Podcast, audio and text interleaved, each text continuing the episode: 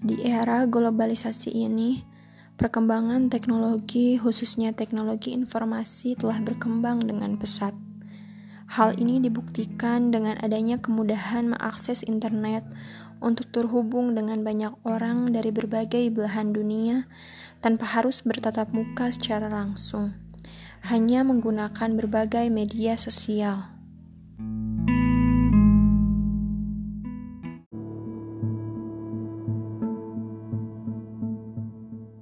Kebutuhan akan informasi tersebut adalah kebutuhan akan pengetahuan, berita, kabar, peristiwa, dan kesenangan semata yang ada di seluruh bagian dunia. Kebutuhan tersebut akan dipenuhi melalui akses internet dan jejaring sosial yang dikenal dengan sebutan media sosial.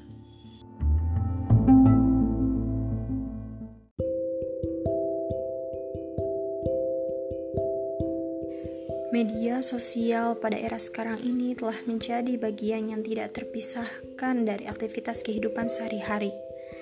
Media sosial telah menjadi ruang di mana kita membentuk dan membangun hubungan, membentuk identitas diri, mengekspresikan diri, dan belajar tentang dunia di sekitar kita.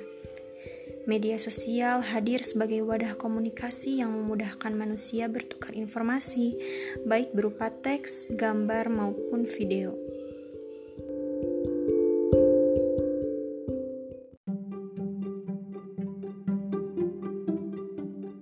Tak heran jika keberadaan media sosial menjadi jembatan penghubung ke dunia luar yang lebih luas.